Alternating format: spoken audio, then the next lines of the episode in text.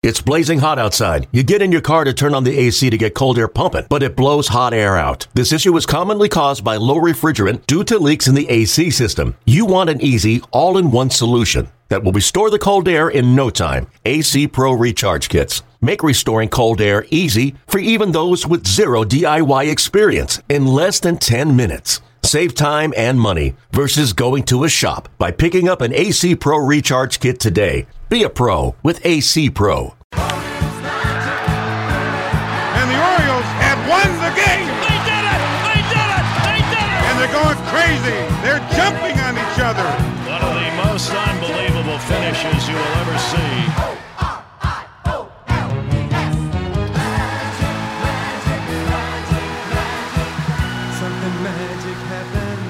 Welcome to it. Welcome to Orioles Magic, the podcast presented by Miller Lite, Brett Hollander, and Jeff Arnold. And Jeff, we have uh, one of our favorites as a guest today. He is a MASN broadcaster for both radio and television. And he also is one of two people who can say they were the first overall choice of the baseball draft by the Baltimore Orioles. It's not Adley Rutschman, so I'm talking about Big Ben McDonald. And uh, Big Ben, what a unique guy in, in, so many ways, but offers so much insight to the game and, and, to the season we're in right now, which is draft season. Because he's seen all these players before. I mean, he talked about seeing Torkelson in the NCAA postseason last year. Getting his take on him was great. He saw Vanderbilt a lot, sees Vanderbilt a lot because most of the games that he does are SEC contests. So, really getting a, an, an in depth look at Austin Martin and what he could provide to the Orioles if he's the one selected. And then also some interesting uh, tidbits from being the number one overall pick, what he said to Adley Rutschman when Rutschman was picked number one overall by the Orioles, and even going back to what Cal Ripken told Ben uh, when he was one one coming out of LSU. It's a it's an in depth and fun conversation, and Ben's one of my favorites in part because the first game I ever did for the Orioles was with him. Uh, what a great partner to have. And I don't want to take up too much time here because we cover so much ground with Ben. But to summarize, uh, we get into this draft, we get into the expectations of being 1 1, like uh, both Ben and Adley Rutschman. Uh, factor this in Ben was the best known college player when he was drafted number one by Baltimore in 1989. The Orioles were in the middle of this why not season, coming off of a horrendous season. But in this amazing pennant race in 1989, Ben's drafted in June signed in August, and pitches in the big leagues in September. I mean, that is amazing. Uh, you wouldn't see it today by, by the standards of the game, uh, but certainly just just unreasonable expectations for his career. And by the way, he was really good pitcher for nine seasons. Only his health, which we get into in so many ways, uh, slowed him down. But he offers unique perspective of college and Major League Baseball, minor league baseball, a guy who was represented by Scott Boras, so very relatable to this day. One of the first early big scores for for Scott and his uh, rise to to prominence and, and dominance in that world. So Ben is just a fascinating character. Not to mention all the alligators, Jeff. yeah, the story he tells at the very end about bringing an alligator in a bag to spring training and how guys were screaming in ways that you probably don't ever hear in a in a, in a clubhouse uh, that was a, a, great way to, to end our conversation. All right, let's get to it. Let's get to Big Ben McDonald. And joining us right now in Orioles Magic, the podcast is the number one pick from the 1989 MLB draft. Also, our MASN colleague, the one and only Big Ben McDonald. Ben, how are you doing down the bayou? Man, I'm doing good. Starting to warm up down here and uh, getting hot and humid, which it does in June. And so everything's good, man. I'm just, I, I, got my Orioles shirt on. I hope you can see it. It says O's right there. And I'm yeah, we can see it. I'm just kind of hoping that the season, like everybody else is, uh, get started real quick. You know, that, that's my only hope. That's the only thing I want to happen right now. I want to start playing baseball or actually watching baseball. Uh, so, Ben, let's get it rolling here. Uh, let's get into really, I actually want to start with being that number one pick. I know you've talked about it, you know, a thousand times at this point in your life, uh, but we're getting to draft time and you can offer uh, perspective on that that only few can. Uh, but as far as that label and someone who is as kind of hyped up as you, and you were in kind of a rarefied category, uh, take us through that as a 20, 21 year old and the mm. pressure of that. Yeah, you know, it's it, it's difficult. I mean, if I said it wasn't, I'd be lying to you. You know, the expectations with being one one, the expectations with going to a franchise you know, that in 1988 we lost 21 in a row and finished last and got the first pick with me and Adley Rutschman, who you know is kind of a similar situation. You're kind of expected to be the turning point, the savior of an organization, and when you start listening to all those things, you hear people say it, and you start to believe it, you start to try to live up to certain expectations. And it, for me, it was a big adjustment for me. You know, I mean, of course, I mean, you mentioned it. You know, we I was the first player ever to get the a multi-year contract from an amateur status. I was the first player ever to get a major league contract from an amateur status. So that even added more pressure to uh, me being the number one pick. And of course, you know, I signed August the 19th of 1989. I was in the big league September the 1st. So I got two minor league starts at 21 years old, and I was in the big leagues uh, playing a, a, man's game in a man's world and not really knowing uh, anything about it, how to prepare myself, how to get big league hitters out. So it was an adjustment for me, you know. And, and the first year or two for me was was very difficult because I felt like I had to live up to certain expectations. And I'd always had a lot of success, obviously, in high school and college. And I didn't have a ton of success early. There was flashes in there where I did, but uh, you know, it was a learning process for me. I had to call my own game because in college, my coach called every pitch I ever threw. I was just like a machine. Now all of a sudden, I'm 21 years old. I'm in the big leagues. I got to call my own game, and I don't know how to do that, you know. And so there was a lot of adjustments for me along the way, and it wasn't all roses, but you know, I remember my agent Scott Boras saying, "Listen, there's a learning curve here. You're going to have to get about 150 to 200 innings in the big leagues before the light bulb starts to flicker a little bit, and you start to understand how to prepare yourself, how to get big league hitters out, how to set big league hitters up." And he was right. It took me a couple of hundred innings to kind of figure it out. And of course, as you guys know, and y'all probably read the story, Cal Ripken Jr. came to me and Chris Hoiles and you know, one day and then said, Hey, I see you guys are struggling calling pitches. Do you mind if I have some input in that? And he did. And Cal started calling every pitch for me out from shortstop as he would relay pitches from uh, from shortstop to Chris Hoiles behind the plate. And Chris Hoiles would relay pitches to me the way Cal held his glove and where he put his hand was certain. And then after the game, we would talk about this is why I wanted to throw Cory Snyder a breaking ball in this situation. And so that helped speed up my learning curve as well. So Cal Ripken Jr. was a big part of my growing and learning and maturing process at the big league level. When you had an opportunity to talk to Adley Rutschman about being one-one, just the the second, you know, before you, uh, what pieces of advice did you give to him to manage those one-one expectations? Well, I gave him the same advice that Cal Ripken Jr. gave me. Cal Ripken Jr. wrote me a letter during my negotiations before I even signed. And he wrote a letter and he said, Listen, you just want to play baseball. The little bit I know about you, I can tell. But when you get here, the expectations are going to be high. But you just be you. You go out and you work hard every day. You show everybody you're just one of the guys. You want to be a part of an organization, a winning organization. Be the first one to the ballpark. Outwork everybody while you're here doing that. And he said the fans in Baltimore are blue collar people. He said if you go out every day and you bust your butt and you're trying the hardest you can every day, he said things will work out for you. You know, and that's that was my love relationship with the Oriole fans. I felt like I went in there and you know nobody's career ever goes as good as you want it to go. I wish I would have stayed healthier and won more games and played 15 years in the big leagues. Didn't work out. I had some injuries along the way, and we all know those stories about maybe I threw too much as an amateur. You know, but I probably did at some point. That probably led to a lot of my my breakdown. But at the end of the day, I felt like I went out and I worked hard every day, and I tried to be the best ball player and best teammate that I could be along the way. And I told Adley the same thing. I said, Adley, I said, smile, have fun. There's going to be pressure, but that's pressure with being the number one pick. And I said, just go out every day. And I told him, I said, Cal Ripken told me the same thing. Go out every day and outwork everybody. You'll get the respect from the community. You'll get the respect from your teammates as well. And that's what I told Adley. And look, you guys were around him in spring training. There was always a smile on his face. He worked as hard as anybody there, and he enjoyed what, what, what he was going through. You could tell there's pressure. There's going to be pressure. There's not a whole lot of pressure in double A right now, but when he gets to the big leagues, there's going to be pressure. But listen, that goes along with the job. It's just part of it.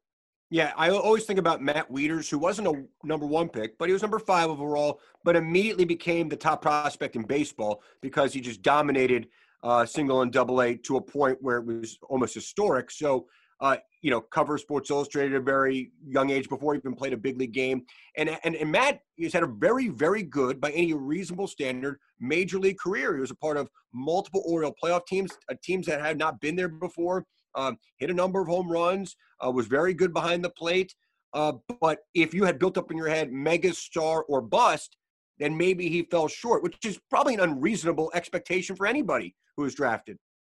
No, I agree. I mean, if you look at Matt Wieters' career, it was an outstanding career, you know, and for anybody to say he fell short, I, I think that's a little bit short-sighted. You know, I, I, think I think Wieters was was was a dominant player there for a while. You know, and like I said, we all hope our careers go better, and we all hope when you're a high draft pick that you play for 15 years. But the reality of it, you can go through the Orioles system over the years of number one picks. You can go through number one, not number one overall picks, but first round picks. A lot of guys don't even make it to the big leagues. That's the bottom line, you know. And so, and some guys are, are, are rock stars along the way. I think Rutschman, and not to try to put too much pressure on him, but but he's going to be a player that's going to play for a while. Is it going to be a a five-time All-Star kind of career? Is it going to be a Hall of Fame career? We don't know the answer to those kind of things right now. But Adley Rutschman's going to play for a while in the big leagues. There's no doubt in my mind.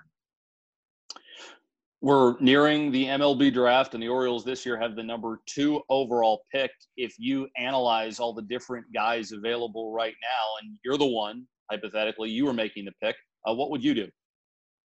Well, I mean, you know, the, the, the Orioles are in a unique situation to where if they want to go with a pitcher, there's some stud pitchers out there. You you guys mentioned Asa Lacy over at Texas A&M. I love him. Big left-hander, 6'4", 225, up to 97 from the left side with a wipeout breaking ball.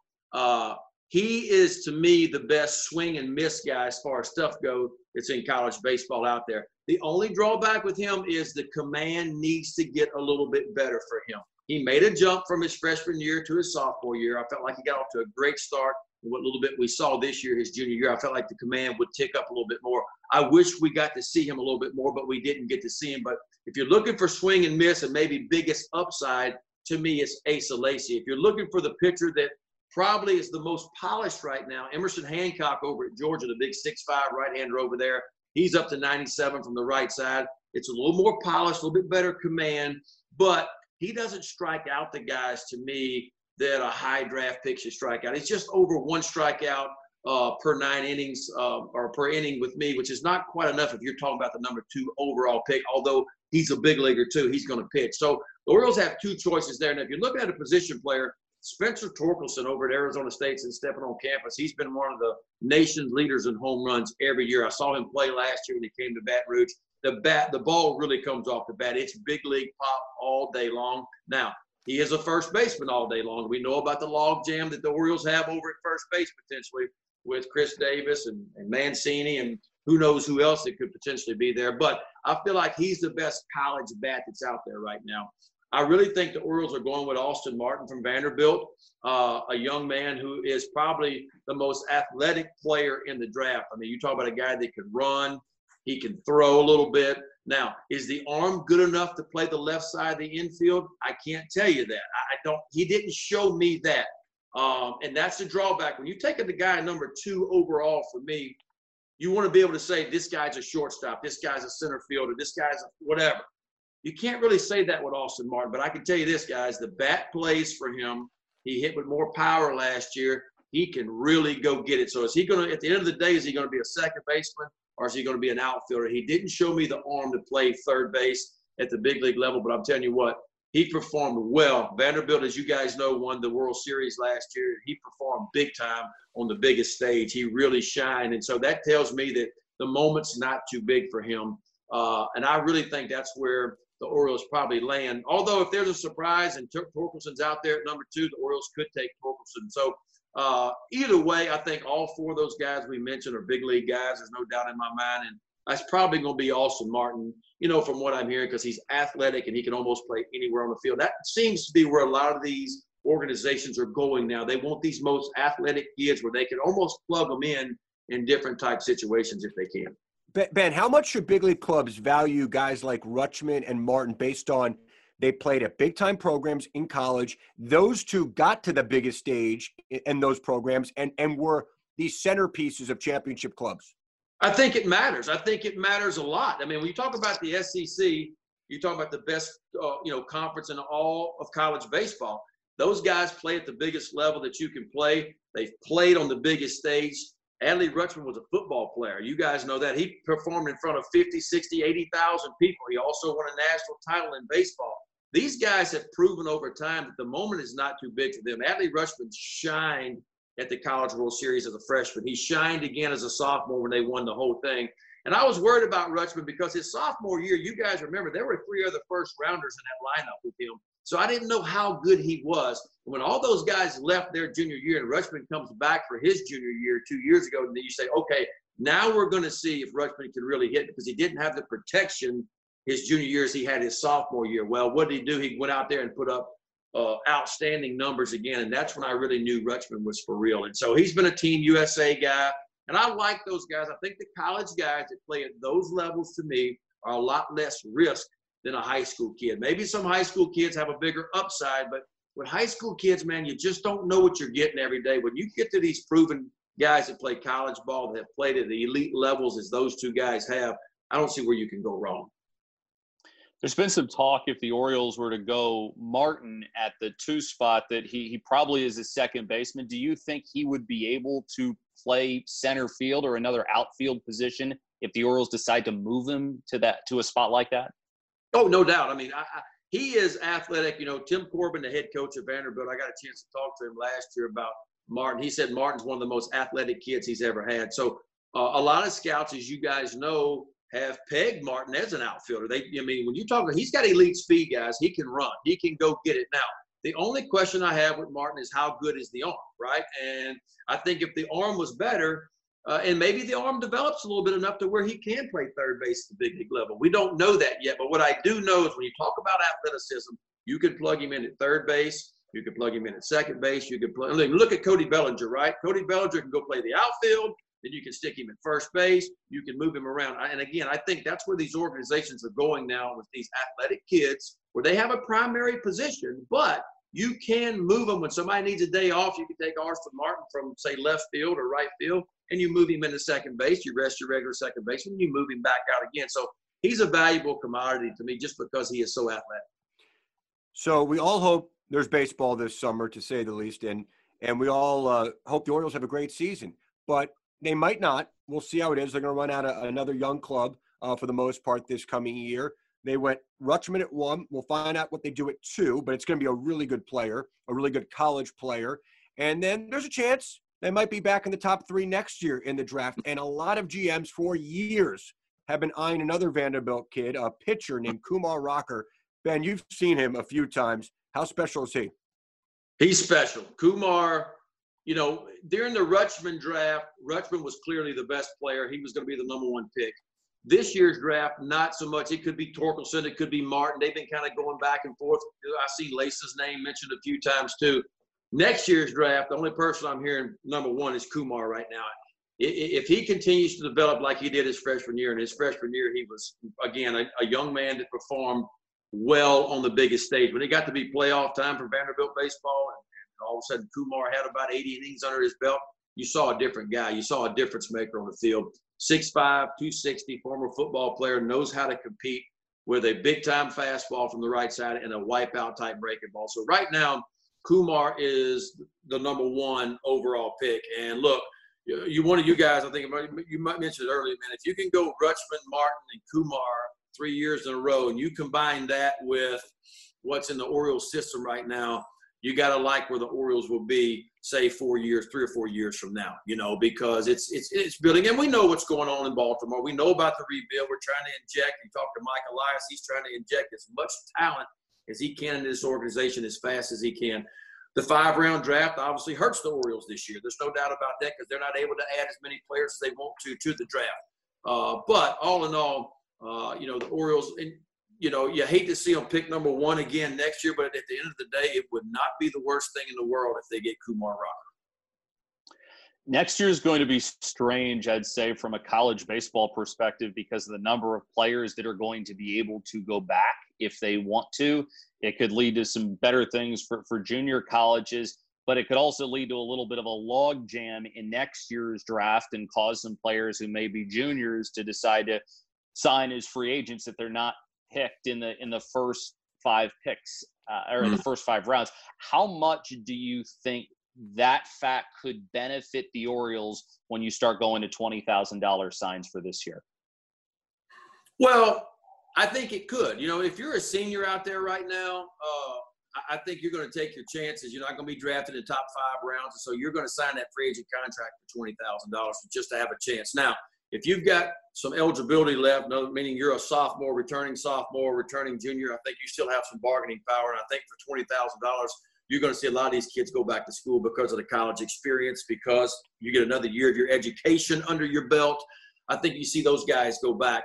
Um, college baseball, you mentioned it, it, it's somewhat of a train wreck right now. it really is because, uh, and what's you know the NCAA to me did the right thing. They came in, they gave everybody a year of eligibility back, which is great. I love that. But what they did after that, they kind of disappeared with no more scholarship money for any of these programs, uh, no more roster uh, adding to being able to expand your roster other than unless you had seniors on there from last year. And so they kind of looked like the good guys and they disappeared what's kind of hidden behind the scenes in college baseball now is a lot of kids is being let go. Uh, these big time programs, because let's take LSU, who's right here in my backyard. They projected six kids when the season began this year that they would lose to the MLB draft. Now that you're only going to have five rounds, they're probably only going to lose one guy. So now you've got five guys returning to your program that you didn't think you would have. Then you got your incoming class of high school seniors coming in. Well, guess what? Now you've got too many players on campus people have to be let go. You mentioned the junior college the team, the mid majors and the junior colleges are really going to benefit from this because there's going to be kids that should be in D1, but because of roster space limits, are going to end up going to junior college for a year and then maybe transferring back into big time D1 programs. And so it's good in a way, but it's also been really tough uh, because some kids are being asked to leave certain programs right now. And my son plays junior college baseball, and they've had seven kids be have been let go from his junior college because they're guess what they're making room for these D1 players that are coming down to the JC level right now, and so it's a trickle down effect all the way down. The good news, guys, is we're going to see more talent in college baseball next year than we have ever seen. I talked to one SEC coach the other day, and they're predicting at least 40 big league players in the SEC next year alone, at least 40 just in one conference. And so that's how stacked the SEC, and that's how stacked college baseball is going to be next year. I know everyone's different, Ben, but in your estimation, watching these guys up close at the top level of college baseball, how much seasoning do they really need in the uh, current minor league system? I know it's different by position, it's different pitcher hitter, uh, and everyone's going to be in a different part of their development. But for that group of college players taken fairly early in the draft, how much time do they really need? You know, I'll be honest with you guys if you play in the SEC or a Power Five conference and you've experienced what Adley Rutschman has experienced, Team USA stuff, big time conference, College World Series, and let's assume the Orioles take Austin Martin, World Series champion like Adley Rutschman, uh, big time conference. I don't think they need a whole lot. I'll be honest with you, because from where they're going, playing in front of 10, 12, 15,000 people, there's no reason why an Adley Rutschman, in my estimation on Austin Martin, can't start at double A. I really think the talent level is similar. Now, do they have to get used to swinging wood bats? Of course they do. They have to get used to playing every day, which is different than college ball. Of course you do. So it's a grind on the season. It's more ball games. Uh, you're playing almost every day. Those things are, are things to worry about for me. But for those types of players that have experienced a lot and have a lot of experience, I wouldn't be afraid at all to start guys like that at double A. It wouldn't bother me a second to start Adley Rutschman this year at double A and say, hey, go get 400 at bats. Let me see what you can do. Go get that experience and be ready to get a September call up the following year. If the minor league season does not happen this season, what does that do for the likes of Rutschman, for a Martin, or whoever is picked number two, and then for some of the other key prospects for the Orioles? How much are they are they damaged by not being able to play a minor league season this year? Well, it definitely hurts with their development. There's no other way to say that. Um, the only good news is they'll be in the same boat with a lot of other minor leaguers across the country, right? But you lose a year of development. What I'm hoping is and I'm sure they are too. If the minor league season does not take place, maybe there's an uh, you know extended spring. Maybe there's something down in Florida. Maybe there's the Arizona Fall League. I'm hoping there's a place for these kids to go get some innings under their belt and get some at bats under their belt where it's not a total loss of the season. We all know they're not going to get the reps that we hope they would get as far as their development goes. So it's going to hurt. But I got to believe that these organizations and the front office are going to provide places for these top prospects and a lot of their minor leaguers to be able to go and at least get some work in in say October and November, no matter where it is, to try to get up to speed to be ready to go for spring training next year. I couldn't agree more with that, Ben. I want to put you in the Mike Elias position for a moment. Let's say, and we obviously don't know how this is going to play out. They play somewhere between 80 to 100 baseball games this year, uh, starting in July. Not that group of of younger prospects, and I'll include a Rutschman in that category. You hope they create some sort of big time Arizona Fall League uh, for for the Grayson Rodriguez of the world and the DL Halls of the world. But that group of AAA pitchers who are mostly already on the 40 man roster, who are likely going to get a shot this year, July and August anyway. I kind of want to see them get run out there uh, this season. You're going to have expanded r- rosters because of the burden of the season, so you're not really worried about your your bullpen getting worked too much. Uh, you, you really want to create some fan intrigue in this year rather than running out, you know, a stopgap veteran of some kind. Send out Dean Kremer and Keegan Akin and some of those guys. You can't afford to lose their season anyway at this point. You need them to get the innings. I totally agree. I, you know, I'd like to see some of those guys get some innings in this year to see where you're at. You know, I think Mike Elias is still trying to fill out the players he has. And one goal that he has, and I know he's got to try to figure out who fits in his organization for the future, right? And so, like some of those guys you talk about that's going to be on the bus squad or going back and forth, it might be part of that 20, 20 players that, that might not be on the roster, but could be moved back and forth. He's got to find out if some guys fit into this organization, if he can count on certain guys. And if they don't, and he don't think they can, you know, he's probably going to have to get rid of them, you know. But I want to see DL Hall. I want to see some of these guys maybe come up. Now, I get it, man. I mean, it, a lot of the front office people, and it's not just Mike Elias, it's around Major League Baseball. They don't want to start the clocks, right? They don't want to start the clock. But for me, I want to see guys get experience. You know, I mean, people are worried about. I was thrown to the wolves at 21 years old, you know, and so I experienced. Were there days I went home and nights and I banged my head on the wall? Absolutely, wondering why I couldn't get guys out at the big league level. It was tough. I'm not gonna lie to you, but it didn't kill me. I was tough enough. You know, I was tough enough to where hey, it hurt. I'm not gonna lie. I went home and cried sometimes. I was upset, but it forced me to work harder. I didn't never felt like I was out of my element. I never felt like that I didn't belong. I just felt like, you know what, I got to figure this out. I got to get better. And I think if you're talking about Adley Rutschman and some of these other guys, I think these guys are mentally tough, man. I, am not worried about hurting their feelings. It's a tough game. It's a man's world out there, but those guys can do it, but I really think it's more about not starting their clock. But I would like to see, and I know the fans, I know what you're getting at. The fans want to get a little bit of a glimpse of the future. That's what they want to see, you know. And so I'd like to see some of those guys maybe get a taste of it in September, maybe get a few innings in to let the fans know what's coming down the road, you know. And I see both sides of it, but I'm like you, man. I'm ready for some excitement. I want to see a little bit of what's coming. Is there a way to balance that? Because you want to see what's coming, but you also want to see what's coming that can help because as we know, sometimes there are players that do great in the minors and are highly touted and they come to the major leagues and they just can't cut it. Mm, no, there's no doubt. I mean, we, we see it all the time. We see guys that have very average minor league careers and all of a sudden they get to the big league level and something happens and they just go off. And we see it the other way, as you mentioned. We see guys we think we're going to dominate and it never really translates to the big league level. So it goes back to what we talked about. At the end of the day, we just don't know sometimes. You know, we just don't know how it all uh, pans out. Then we see certain guys that come to the big league levels, they struggle, but then they get released and another organization picks them up and they figure something out, and all of a sudden they have productive big league careers. You know, so it's different for everybody. Um, I love what Mike Elias is doing. I think the draft last year was outstanding. I think he's got a game plan. I like the fact that he's accepted responsibility for it.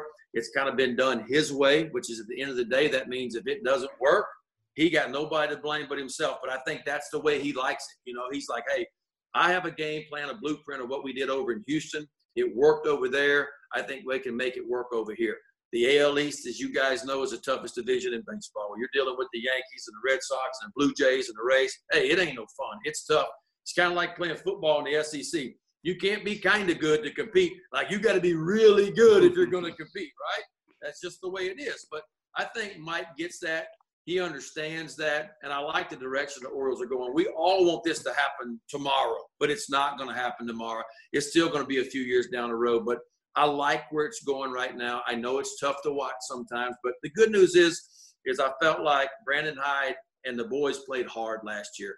They competed every day last year. So for me to call games, although the wins weren't where we all want them, it was still fun to watch because I felt like they tried, they went out, they competed every day. I think that's what you're going to see. God willing, we get the games going this year. You're going to see a lot more of that this year. I think there's going to be some losing going on in there, but I think the boys are going to go out and they're going to bust their butts every day. And at the end of the day, as a fan, that's all we can really ask for. Ben, let's talk about uh, your career and specifically, uh, unfortunately, kind of ties into other uh, things uh, about baseball uh, negotiations and labor negotiations at that. But you have this amazing August of 1994. I mean, it's August 12th. You have 14 wins. You pitch the final game before the strike begins. I mean, you at this point the Orioles are, are seven and three in August. They're contending in a serious way, probably for the first time in, in about a decade.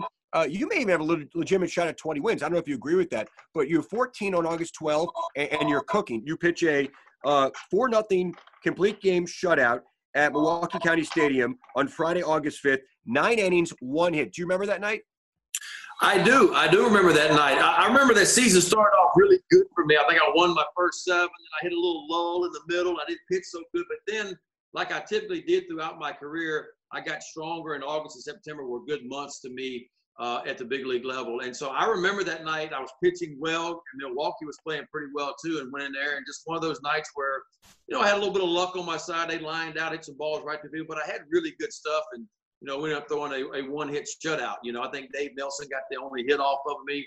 Uh, I think like it was a single or a double or something like that. But um, yeah, I remember that night, and, and I remember, like you said, I think Mussina had 16 wins. I had 14 wins. We both, you know, probably had another, I don't know, eight, eight or 10 starts left, a chance to win 20. You know, when it all happened, and like you said, there was no wild card back then, and so we were battling the Yankees. and felt like we had a real shot, and just was heating up and we're going to make the playoffs for the first time, you know, in a while. And so then the strike happened, and you know, we, we kept home and we kept working out, thinking, oh, it's going to happen. Let's get ready. Let's stay ready. Let's stay ready. And it just it just never happened. It was it was heartbreak hotel after that, you know.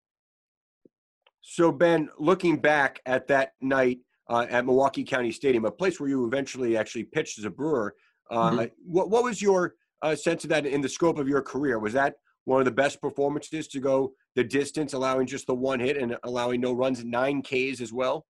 Yeah, I think so. I mean, listen, anytime you can throw a complete game, especially a one hitter, those don't come along very often. I remember that night having having really good stuff, you know, and feeling pretty good. And, and obviously with 146 pitches, I was feeling pretty good for them to leave me in, you know. And so uh, I remember having a really good breaking ball that night and, and a fastball that was good as well. And, uh, you know, Milwaukee always had a good team, you know, and I'd lost the year before there uh, two to nothing and threw a complete game and lost. So I remember going back in and wanting to do well. And uh, the boys went out and scored some runs. And if I'm not mistaken, Chris Hoiles hit a home run, and we ended up winning the ball game four to nothing. So anytime you throw a complete game or one hit, it always stands out in your career.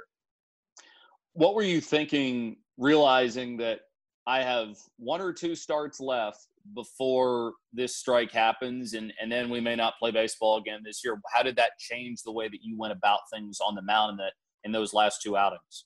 You know, it didn't change anything for me because in the back of my mind, from a mental standpoint, being prepared standpoint, I blocked all that out. You know, I was like, they kept saying, hey, this is when it's going to happen if we don't get the deal done. But in the back of my mind, I kept thinking, it's not going to happen. We're going to get this deal done. There's no way in August that they're going to, we're going to go on strike, potentially no playoffs, no World Series. I was like, it's not going to happen. So I, in my mind, I wouldn't allow it to happen. I just tried to stay focused and stay ready, and I was pitching well, and so I just blocked it all out. And I remember throwing the last game. They said, "That's it. We're, we're going home." I was like, "What?" They're like, "Yeah, it's really happening." So I don't think any of us really thought that it was going to happen. Uh, but as we know, it was it was a big mistake, and it happened. And I think seeing what's going on today, look, you know, if I had one thing I could tell the owners and the players, and they know this, is like, listen, we lost too many fans during that time, man. And, and I get it. We stood up for the things that the union had stood up in previous years for us. You kind of feel a right as a player to stand up for those things because those guys that came before you really sacrificed a lot to get you where you are today. And so you kind of feel like you need to kind of hold the rope. You got to hold the line in this situation, you know. And so I'm hoping everybody learned. If it weren't for Cal Ripken, you know, in 95, and it weren't for Sammy Sosa and Mark McGwire maybe in 96, out, th- those three guys really brought back fans back to baseball because, as you know, we weren't very popular in '94 and '95 when all that happened. So I hope everybody that was involved then, that's involved now, can remember how bad it was and how we cheated the fans out of you know a season. And the players too but the fans more than anybody. So i'm hoping this thing gets done quickly and at least we can play half of a season or something. You know what's funny ben is growing up in baltimore and you know i was devastated about the strike in 94 because i was you know in my my orange uh, colored glasses was sure you guys were going to make the postseason and we're going to run down new york and and but it, when when they got back to playing in 95 if you were in Baltimore at that time, there were still 48,000 at Camden Yards every night. Uh, you know, a lot of optimism for that season coming back. And then you had Cal. So I always I heard everything else about the other baseball markets, but in our world, it was a great time for baseball and to be alive. So, but but I, you know, it was a unique experience at that point. Also, when you're, you know, uh, 10, 12, whatever I was at the time, you, you know, you're just happy baseball is back, and and you can kind of forgive and forget really quickly at that moment. Yeah, I mean, look, Baltimore, you know, with the new ballpark opening in 92, it was still kind of new. We were selling out. We had a very competitive team. And so you're right, at home, we didn't feel that from the fans because, and I always tell people, you got to remember, there were no Washington Nationals, there were no Ravens back then. We were the only game in town. We were it, right? And so uh, everybody flocked to the ballpark back then, you know, and so things are different now. But now, when you went on the road, uh, to different ballparks, then you could see how the strike. You heard more about it from the fans, how the strike actually hurt baseball, and obviously it did. But you're right. In Baltimore, they were so crazy about baseball, and really still are, that uh, that we didn't experience a whole lot of that. Going back to that game that you pitched against the Brewers, you threw 146 pitches Woo! in that game. And then I, I look back and I saw that there was one game when you were an amateur where you threw 221 pitches. Knowing what you do now, um, but but maybe even then, when you were a younger pitcher, maybe at the very beginning of your time with the Orioles, was there ever a time where you're like, I know I have to be tough and I have to go out and produce innings, but were you ever thinking there's a time when throwing this number of pitches is eventually going to catch up to me? Well, you know, guys, when you're 22, 25, you think you're 10 foot tall and bulletproof, right? You think you're going to last forever. You think you're going to play forever. Um, and even when I was in my younger days, you know, I think the competitor in me always watched Mike Mussina. You know, and, and Moose would come off the field, and Moose would look down at Johnny Oates and Dick Bosman and just kind of go like this I'm done. And he'd walk to the clubhouse. And I'd go, What's wrong with that dude, man? How can you take yourself out of a 2-2 ball game? You don't want to win the game, you know. But Moose was a lot smarter than I was. Come to find out, you know, and like like I, I would stay in the game. Like I I don't know the competitor in me, and even Cal Ripken came to me one time and was like, dude, you're going to kill yourself. You, you've got to start taking yourself. I was like, take yourself out of the game. I don't even know what that means. Like that don't even compute my brain. Like, I might get knocked out of the game, but I ain't taking myself out of the game. You know, I was like, I don't even know what that like. I can't even relate to that. But I wasn't the smartest guy in the world. Um, I just love to compete. I wanted to take the ball and go out and compete. And look, it started in high school. You know, like you mentioned, I threw all 13 innings of a state semifinal game, threw 221 pitches, came back the next day and threw the last four innings and closed. In college, I had five saves. I threw nine on Friday, come back and close on Saturday um, yeah, it probably led to my breakdown. But when the coach looks at you and it's a ball game out there and you go, hey, can you give me an inning? Damn right, coach, I can give you an inning. Just give me the ball, you know. And that's that's just I don't know. That's just how I was, and and so I think it's good in some ways. It was bad in, in others, you know. If I could, but people always ask me if you go back and do it again, would you do it differently? And I go, I don't know if I'd do it any differently. I just love to compete at the end of the day. You know, I just wanted to go play. And I always thought I'd play 50. I always felt like I had the body and the stuff and the makeup to play 15 years in the big leagues. You know, I just, my arm finally gave up on me and the three surgeries and I ended up playing only nine years. But that's just, that's part of it. You know, it's just the way it is. What was the first time, Ben, you even heard the words pitch count? You know, in in in college, I remember but it wasn't like there was a warning label in there. It's just like, hey, how many? Hey, you know, you threw 167 pitches tonight. Oh, really? Oh, okay, okay. That's dang, that seems like a lot, you know. And so I, I didn't really. We knew how many pitches we were throwing. We just didn't know what we were doing to ourselves and how it was breaking us down later on for other starts or maybe breaking us down in our career. So that we didn't come really, really with a warning label, you know. And so that's the difference now, you know. I mean, you know, I, I think if I'd have came up in this era where they shut you off at 90 pitches every time, probably would have played 15 years, you know. Um, but that just wasn't the era. And I look, I always tell people I wasn't the only one doing it in high school. I wasn't the only one doing it in college, and I certainly wasn't the only one doing it at the big league level. I always tell people we were products of our time. That's what we did back then. Because compared to what Jim Palmer did and the innings that he threw and all those boys back then, we didn't throw anything at all. You know, because you go look at Jim's numbers, like he's throwing 250, 300 innings in the big league season. It's like, wow. Although I did throw 352 in a 14 month period between uh, my sophomore year at LSU, straight to the Olympic team, and back my junior year, I threw 352 in 16 months as a 20 year old, which probably wasn't good for the arm either. But you know, that's that's what it was. You know. You always wanted to go out there and, and take the ball, but what was it like watching Cal Ripken go about his streak the, the way that he did? You, you talk about Cal a lot, but from somebody that was was watching what Cal was doing and how he was putting his body through all that. Uh, what, what was that experience like witnessing that every day? Well, and, and, that's why I think one reason why, besides being a competitor, I pushed myself so hard too, because I had a locker right next to Junior at Camden Yards for for four years, and I watched this guy put on his uniform every day, bruised up, beat up, and go take the field and play one of the toughest positions on the field and play it at an elite level. And I went, I started telling myself, if that dude can do that, there's no reason why I can't take the ball every fifth day, right?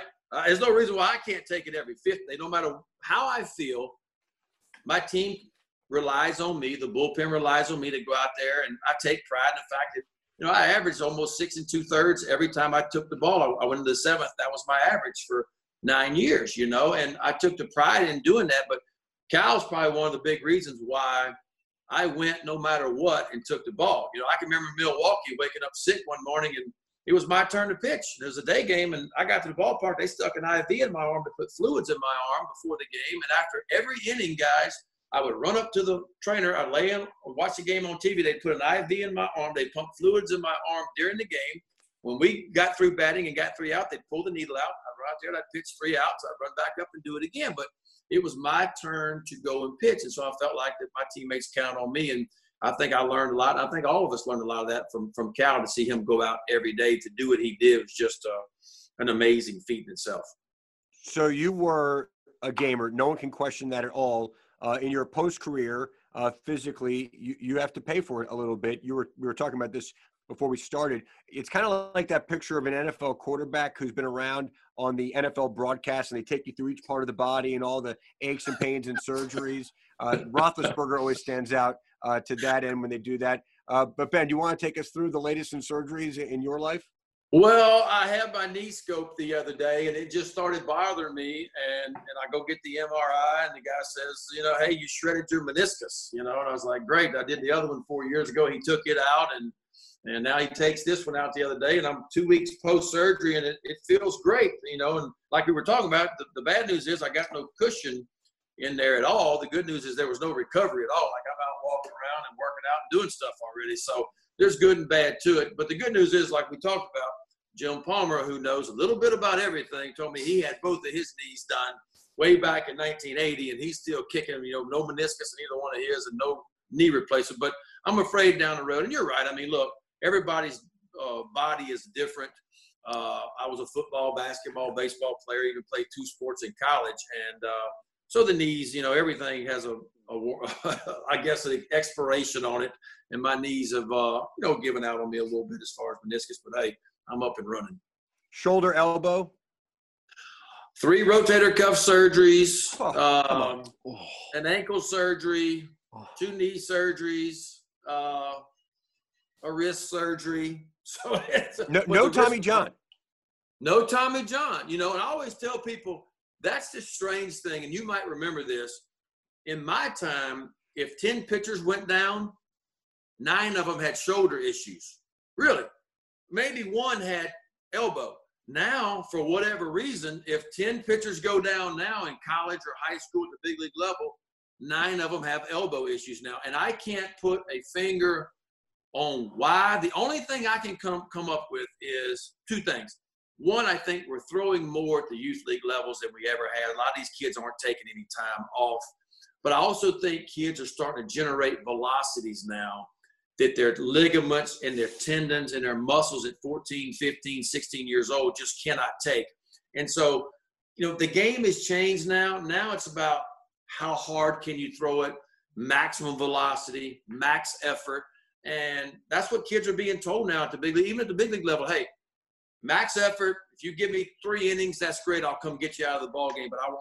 Our goal was to cruise along at 90% max effort, save something, and try to throw 125 pitches and be in the game in the seventh inning to try to save the bullpen. So things have changed. There's a little bit different approach to pitching now. From okay, you know, it's I told somebody this last year. It almost feels like in college ball and the big league level that two ground balls and a pop up now seems like a bad inning. When in my era it wasn't. That's what you, if I could go out there and throw five pitches in an inning and you popped up and you popped up and you grounded out, thank you very much. I threw five pitches. I'm going back to the dugout. I got more bullets the next time I come back out. But now it's like, okay, it's okay to throw 18 pitches. We got to punch out two and maybe we get a fly ball on the other one, you know. So things are different now. It's become more swing and miss and max effort, but that's just where we are right now, just like launch angle and bat path and where we are right now. I think it's just something that we're in we might be in it now, but are we going to get back to appreciating five, 10 pitch innings? I think so. I think so. When we put a, and I think gonna get back to flatter bat path too. Um, you know, we struck out more, as you guys know. You guys know that we ever have in the history of Major League Baseball last year. We also hit more home runs, but also our batting averages have gone down. If you go back two years ago, I think we had the lowest overall batting average in MLB since the implementation of the DH way back in the 70s or whatever, because the game has changed now. And as a pitcher, especially a power pitcher, I would love to pitch in today's era, you know, because if you got a plus fastball and you can ride it to the upper quadrant of the strike zone, you can have a lot of success today. The toughest hitters for me to get out in my time were the hitters that the bat path stayed in the hitting zone a long time a Kirby Puckett, a Wade Boggs, a Paul Molitor, guys like that. Those are the guys you hated to face because the bat path stayed in the path that baseball a long time. So if they were a little bit early, they pulled the ball. If they were a little bit late, they hit it the opposite way. Those guys to me were the toughest guys to get out because of that, you know. And so I think we're going to start to see. I think your big guys are always going to blow it out of the ballpark, but I think some of these other guys, you're going to see that bat path starting to flatten just a little bit because they're going to put the ball in play a little bit more. And so I think it's a phase that we're in. Uh, I think for certain pitchers, uh, there's going to be a value for a veteran guy to be able to go out there and throw 115 pitches and two ground balls and a pop up. It's going to be a great inning for him. But don't get me wrong. There's a time we got to strike out, guys. I got the winning run at third base. And I only got one out. I need my strikeout right there as a pitcher. But I'm okay with you popping up twice and grounding up. I think we're going to get back to some of that as well. Last one for me, Ben. Uh, give me someone position player or pitcher in spring training when you were there to broadcast, but also there uh, as a uh, coach that really jumped out to you? Well, I'll, I'll give you two. Um, Wade LeBlanc, to me, I watched him closely. I know he's a veteran guy. I know we picked him up this year, but I tell you what, he came in and really was spot. I watched him throw multiple, multiple bullpens. I watched him throw a lot of simulated games. And I'll tell you what, this guy seemed to be on his game every time he went out. Now, that's not power stuff. It's a young man, or actually not, not so young baseball terms anymore, but a guy that's been around a little bit. But he really knows how to pitch. And I was not surprised at all. He was going to be in the rotation for the Orioles, and I think he still will be. Um, Austin Hays, man, I can't get away from him. He impressed me last year in September with the call up, but then I got to watch him closely take his at bats in the batting cage. I got to watch him run closely. I got to watch him throw a little bit infield, outfield. This guy's a potential superstar. I know we've been saying that for a couple of years, but Austin Hays checks all the boxes, guys. I mean, he can run, he can throw, he can defend. And we got a glimpse of that again. I don't think it's a huge surprise to say that, but his athleticism to me being around and watching for two weeks is even better than I thought it was watching him play the ball games. Like he really is one of the most athletic guys on the field. You see him in the weight room; he's a strong kid. So I really like him too. I mean, he's not a surprise. I know we're going to play center field, and he's going to be there, and potentially he could be a, a guy that's going to be a, difference maker for you know a lot of years for the Orioles. But he really impressed me with his athleticism in spring training. And I guess Ben, the, the last one for me, um, just because I've always wondered about this, when you would bring Gators into the clubhouse when you were with the Orioles, uh, who jumped the highest? Who was the most scared? Oh, I wouldn't be lying to you if I said all of them. Everybody, you know, because you know, I, I caught one fishing one afternoon and stuck it in my bathtub and wrapped his mouth up so it wouldn't bite me at nighttime. And I had a big duffel bag. And so I went to the ballpark the next morning for spring training, at 8 o'clock. I just brought the duffel bag in. Nobody knew what was in the duffel bag. And I just kind of unzipped it and set it by my locker and walked away. Well, it took about a minute for this alligator to get out and it starts running through the clubhouse. I'm like, there was screaming like you've never heard screaming in your life. There was actually guys on top of their lockers screaming as the alligator ran through the clubhouse. Then again, I had his mouth taped shut, so he wasn't going to bite anybody. So uh, that was at the old Twin Lakes facility uh, in Sarasota, where the minor leaguers are right now. So after I got scolded a little bit by everybody, I went and grabbed it and, and undid the tape and put it in the pond there at Twin Lakes facility. But uh, I think everybody, I had, let's put it like this. I had the entire locker room to myself once the alligators got loose, except for the guys that were sitting on top of their lockers. Everybody else ran out of the clubhouse. That is an amazing Big Ben story. I can promise. Only you in the big leagues, Ben. Uh, well, thank you so much. That was a lot of fun, Ben. We hope to see you soon uh, calling Orioles games. But thank you for doing this. Uh, thanks for having me, guys. Y'all stay safe. And, and I got my hands like this. I'm hoping we're seeing each other soon and we'll be playing some baseball real soon. Absolutely. Big Ben McDonald, everyone. Thanks for joining us, Ben. Take care. So there you go, the famous alligator story, Jeff. Uh, I have to be honest with you, I would have reacted the same way. I would have gotten on top of a locker or, or gotten the heck out of there. Honestly, a lot of the videos that I've seen on social media that Ben has been doing, and they're on Instagram and Twitter, about some of his adventures nowadays with snakes and all kinds of other different wildlife from where he is down on the bayou makes me a little bit nervous not, not gonna lie. Those are those are probably not my things and would make me a little uncomfortable and having an alligator in the clubhouse would certainly make me nervous. But you know with with, with ben it seems like he builds great relationships with his broadcast partners he builds great relationships with his teammates and he probably has a unique relationship with uh, some friends in the wild as well. Uh, but that's just the way Ben McDonald is. Here's the thing about Ben McDonald: what you've seen here is what you get. There's there's nothing more, nothing left. He's as genuine and, uh, and as authentic as you could possibly imagine. I mean, a wonderful uh, athlete, and obviously to be number one overall. And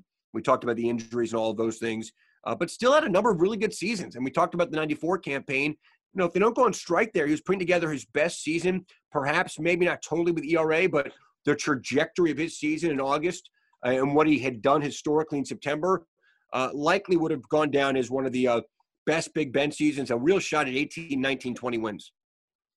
He finished with 14 that year. His ERA was a little bit over four, and I think he was saying that Mike Mussina was was right around 16 wins, and the Orioles were playing some pretty good baseball at that stretch after they had been in a little bit of a funk at that part of the '94 season.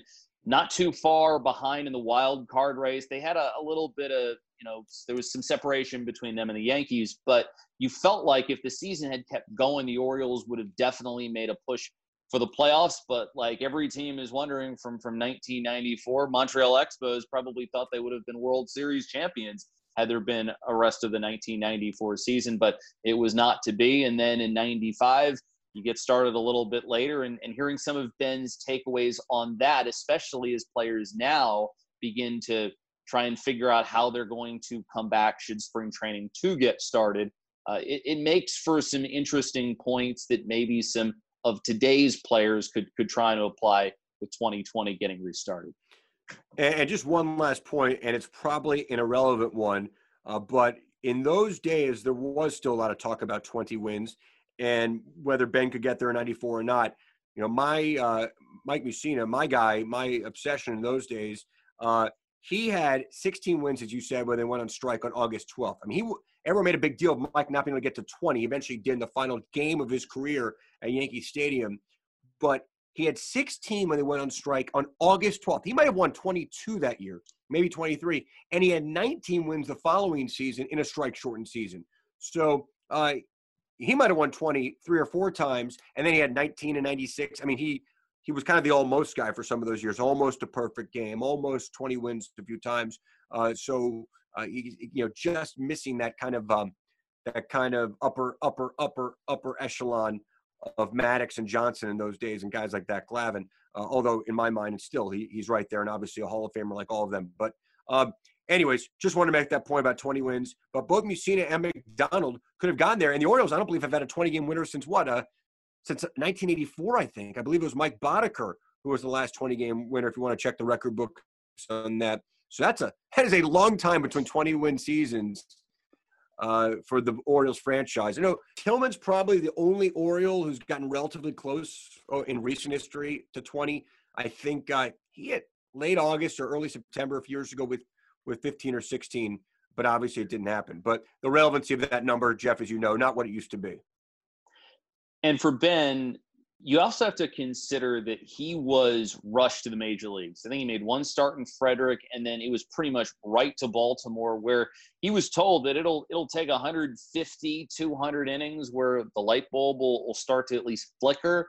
And then once you get to the very end of his 20s, he starts to deal with some of the injury problems. And so, in many ways, and part of this is rooted in the fact that he once threw 221 pitches in a game as an amateur, that the amount of pitches that he threw would have you think, how good could this guy have been if maybe he'd spent a little bit of time in the in the minor leagues and had a chance to work through some things, and also how would he have performed and continued to once he got into his prime? How good would he have been if he hadn't been battling some of those injuries, which stem from throwing a lot of pitches in his earlier days?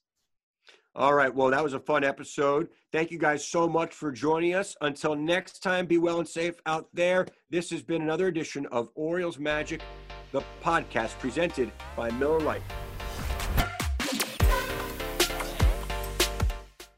Hey, Rob Bradford here. You guys know I'm always up for a good MVP story, and one of the best stories is Wasabi Technology. Wasabi is the world's hottest cloud storage company and it's become the go to provider for professional and collegiate sports teams, including 20 Major League Baseball teams like the Red Sox and NHL teams like the Bruins and Vancouver Canucks. Even the Liverpool Football Club is getting in on the Wasabi action. So, why is Wasabi the MVP? Well, Wasabi was purpose built to free businesses from skyrocketing storage costs and unpredictable transaction fees that the Amazons of the world are charging. In fact, Wasabi is up to 80% less than those hyperscalers and doesn't charge a cent for businesses to access their data. From Wasabi's AI enabled intelligent media storage, Wasabi Air, to the industry's only cloud storage service with triple protection against cyber criminals, data deletion, and ransomware, Wasabi's taking the lead in driving innovation in data storage and helping sports teams to unleash the power of their data. Wasabi, another Boston based championship team.